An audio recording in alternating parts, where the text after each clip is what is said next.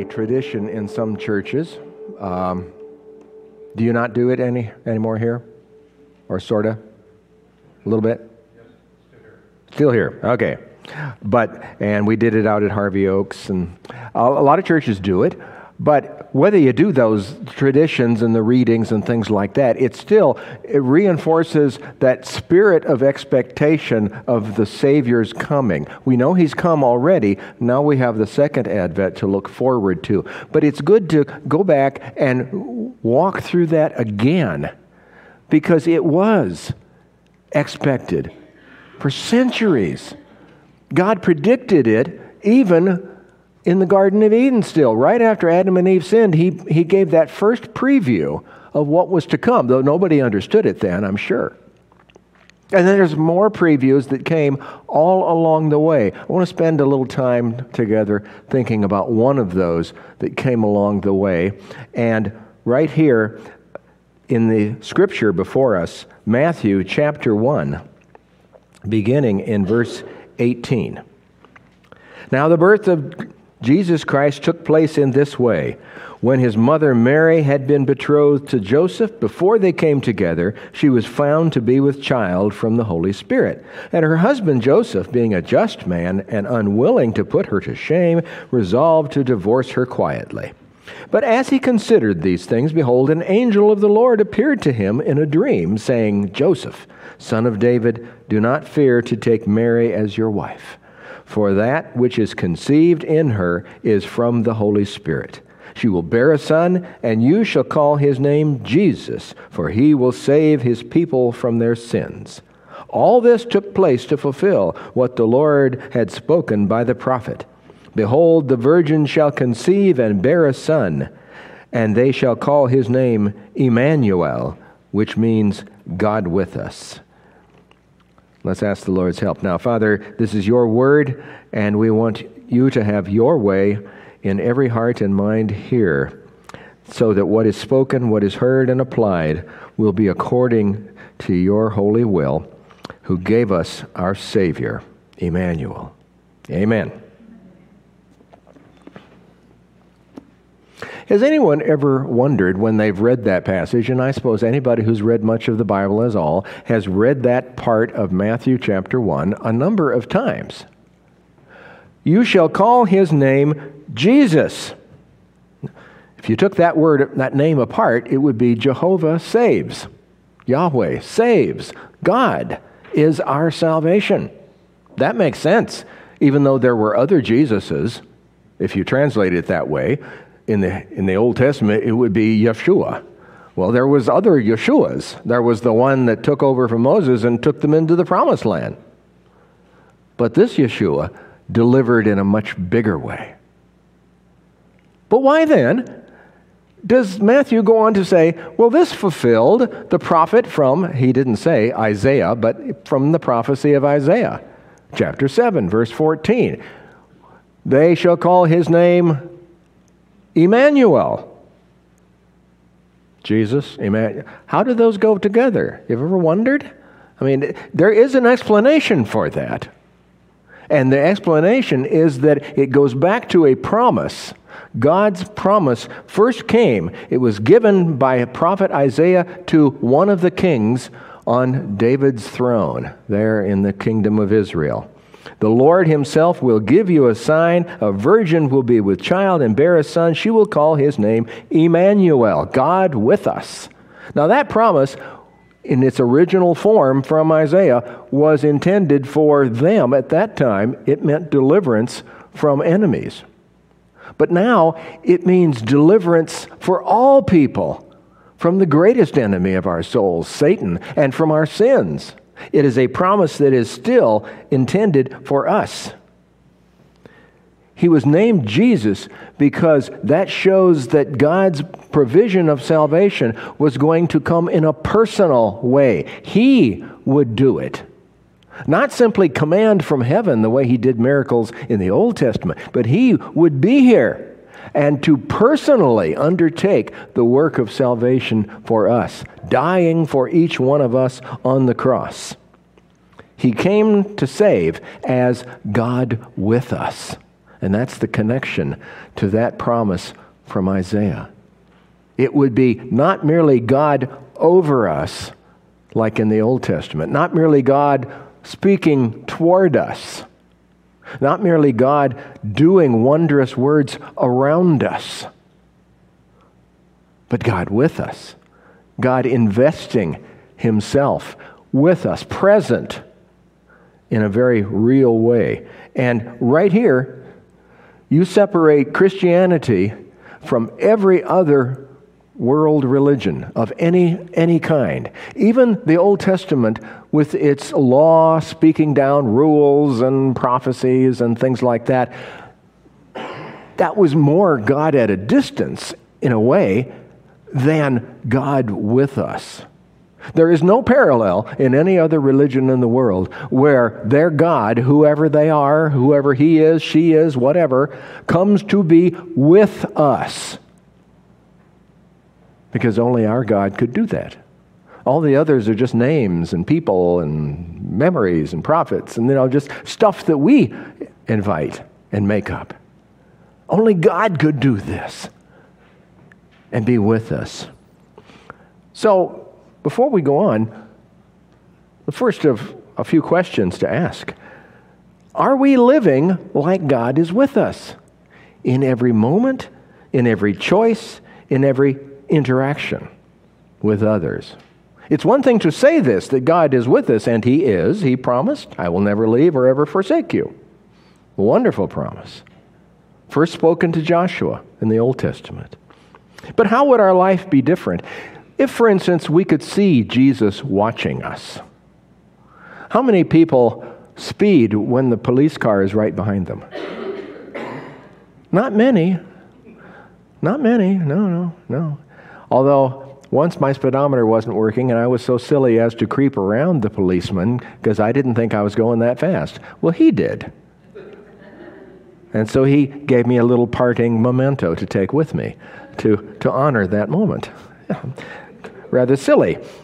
But what would we do if if we could see Jesus watching us, like on the job? I, I rather think we would be more careful with our words, wouldn't we? We would guard our, what we're told actually to do that, right?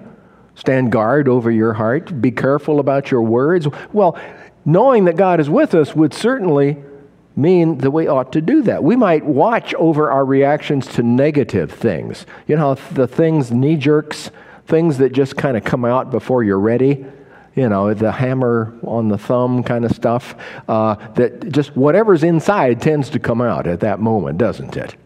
I think I'd be more careful if I saw Jesus watching me. But He is.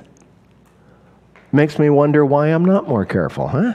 Maybe it's because I don't consciously live like He is with me. With me. That promise was the first thing spoken, and that is in the spirit of Advent and expectation. But that promise brought His presence. His presence. The Gospel of John, chapter one, verse fourteen. John puts this promise in a very personal way, which the disciples would personally experience. John one fourteen, the Word became flesh and dwelt among us, and we beheld His glory, glory as of the only begotten from the Father, full of grace and truth. Now John, by the time he's writing that, he's looking back upon this. We beheld His glory. As you walk through the Gospels, even in John, much less the other three, you see that, well, let's say the disciples needed to sort of get used to the idea of what it meant having the Son of God with them. That's not something they got into very readily. It, it, in some cases, it seems like what they were most interested in is, Lord, don't mean to bug you, I know I've asked, but is it time for the kingdom? They were really fixed on, on that, all the way up to his almost his ascension. It took them a while, but they did get to that point that they knew He had been sent from the Father. They knew He was the Lord's anointed. And yet, even in those last days, even in John chapter fourteen, we read that Philip said, oh, it's Jesus, it's enough. You know, just show us the Father. And Jesus looks at him, Philip, how long have I been with you? He who has seen me has seen the Father. I am with you. Jesus was God with them. Now, I guess you don't, even when you're those guys, you don't normally expect that. You don't think, oh, no problem, God is with us. It's, it took some getting used to. Everything, in fact, we need to know about the character of God, we see in Jesus. His compassion, His love, His mercy, His strength, His indignation, His holiness, everything is right there because that is God with us. But then He completed His mission and He said, before I go, I want to tell you, it's good for you that I go because I'm going to send you another, what? Comforter, counselor, advocate, says one translation. There's... Nobody seems to be agreed what to do with that word. And we don't want to just go around using Greek words like paraclete. Sounds too much like parakeet. Uh, no. Um, but it's it's a word, if Chris was right here, and I went over here and put my arm around his shoulder and stood next to him, it's that word. Now, what I do when I'm standing next to him, that could go a number of directions, from encouragement, uh, pat on the back, uh, slap farther down, uh, you know, encouragement, exhortation, counseling, uh, and anything like that, even an advocate, to stand with Him. That's the Holy Spirit. That's God with us now in the Holy Spirit. The Holy Spirit came, and for all who are believers in Jesus Christ, the Holy Spirit is there, as Jesus said to them. He is with you and will be in you. In you. That's an amazing thing. That's the whole Christian life, and it and it's not just a, a part of that for some, maybe not for others. One of the first Bible verses I read that really shook me to the core and made me realize that I was not as close to God or even in the running as I might have thought was in Romans chapter eight. It said, if no, if a man does not have the Spirit of Christ, he does not belong to Him. Whoa. I didn't know what really what that meant, honestly, but I knew it wasn't me. I knew it was not me. God graciously began to open my eyes. God with us now in the person of the Spirit of Christ. That's what it's about. Are we living like God is with us? Personally, full time. Are we living like He's there? And desiring. God wants to spend time with us. He came to be in us, not merely to uh, sort of hide in the background and say, uh, are you sure you want to go through with this? Better think twice now. Come on. You know, not just that kind of voice in the background, not the little angel on one shoulder, the devil on the other, like in cartoons. No. He wants to be with us and share His life, His power, His glory, His holiness with us. Would our life be different if we valued knowing Him the way He values knowing us? I think if we were, there's a number of ways it would do besides being cautious and careful. Uh, but that, you know, that's kind of childish. Children are always pretty careful when parents are around, aren't they? More or less. Uh, but you know, when parents aren't, then you know, other things tend to happen. No, we don't want to behave around Him just just like that. We'll be good as long as we know He's there.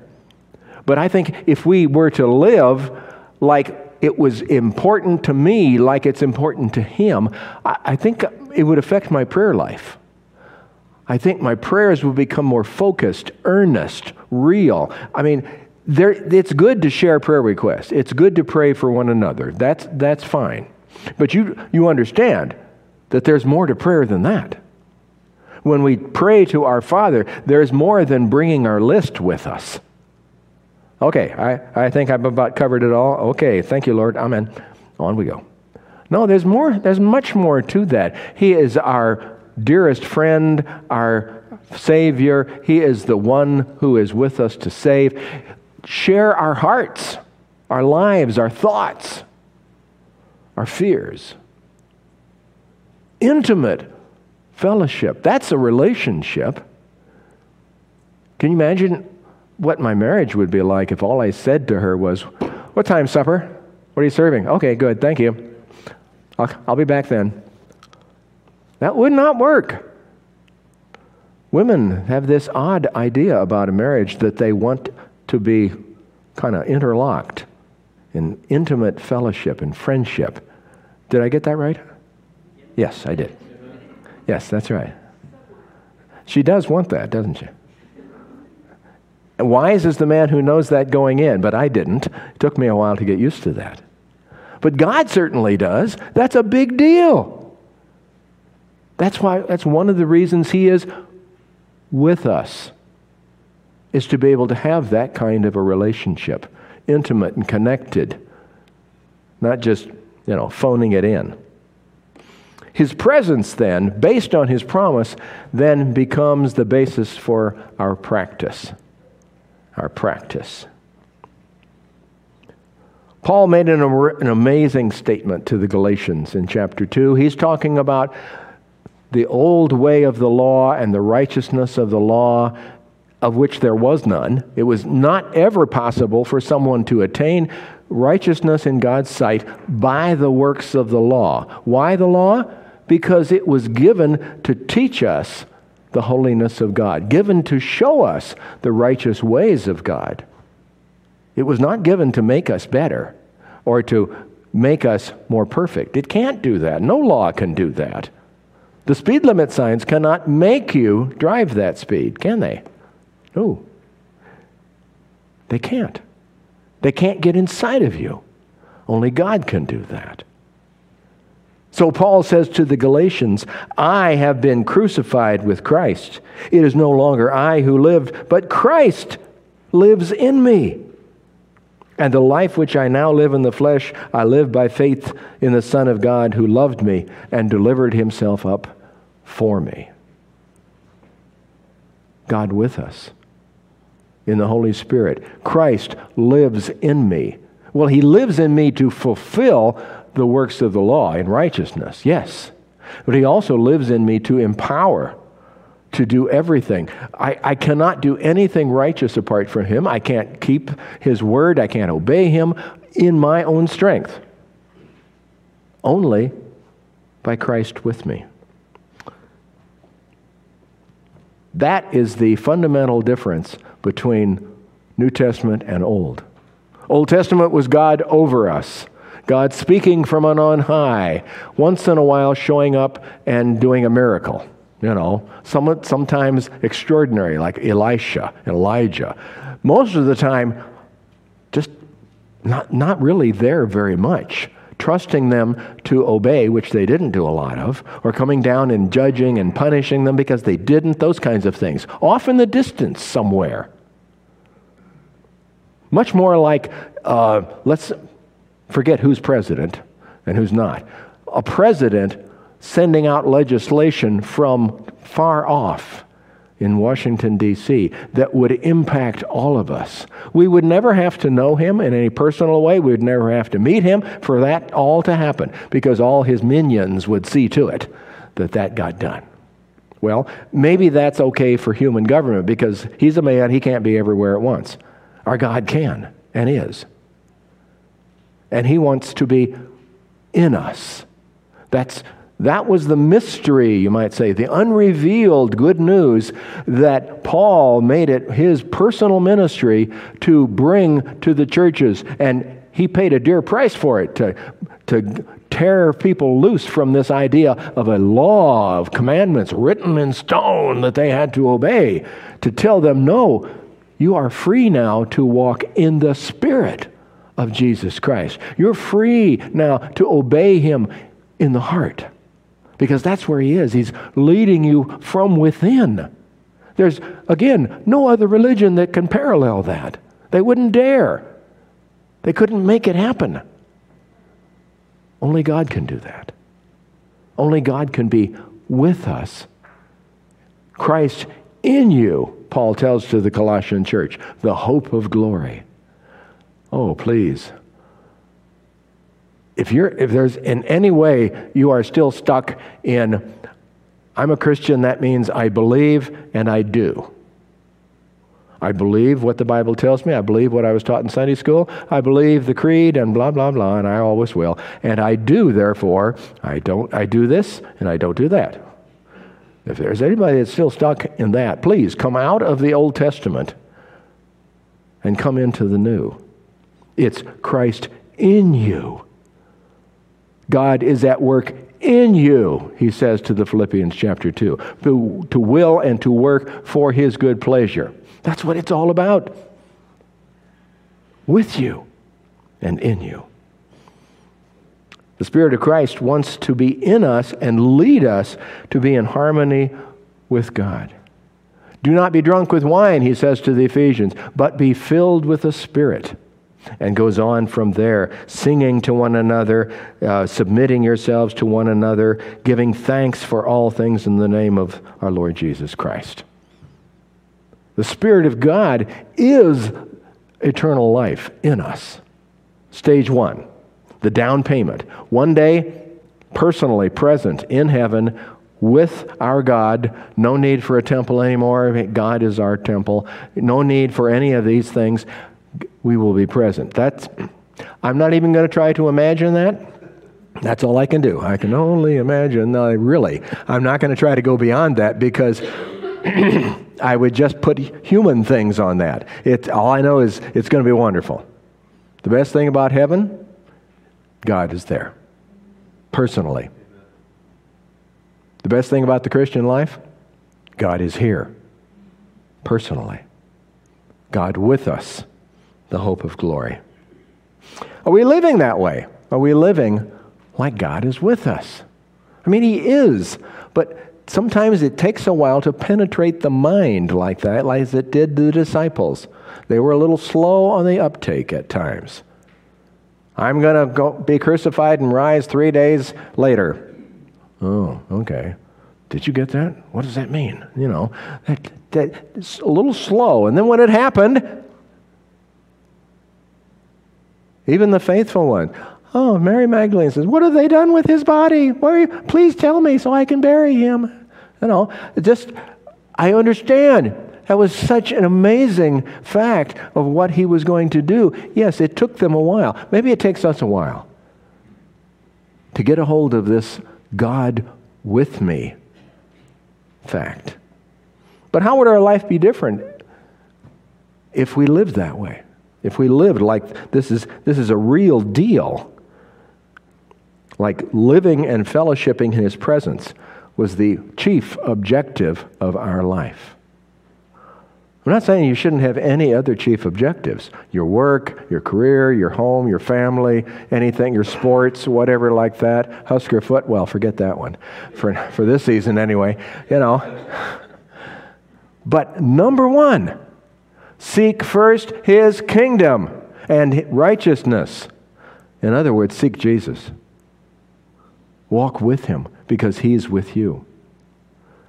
Make knowing Him and pleasing Him and, and growing in the grace and knowledge of our Lord Jesus Christ. I, I think if we lived that way, we would rethink all of our planning and our activities and our schedules, and we would build it around His Word and sitting, not, I don't mean just sitting in front of the Bible. I mean sitting with the author of the Bible and recording all of the thoughts in that intimate fellowship. The birth of our Savior was a long time coming, uh, at least on man's schedule. It, it, it came exactly at the right time, in the fullness of times, Paul would say. And God dropped a little, a lot of clues, none of which were really picked up. I mean, even the angels, Peter says, didn't understand what was happening. Long, eager to look into what's happening down there, you know, in this plan of Jesus. But it was all prepared. And frankly, as an aside, that's still how God works. His plans for you and me, always very well prepared. He's thought it through. Nobody needs to wonder, although we tend to, at any point along the way, I know you're God and everything, but could you please tell me what's going on here? Why are you doing this to me? No, we never do. Never need to do that. Because He always knows, and all we need to pray is, Father, thank you for being with me in the Holy Spirit. Your will be done. Amen. And that'll about sum it up, wouldn't it? He's always true to His promise. He has promised, I will always be with you. So then are we always with Him?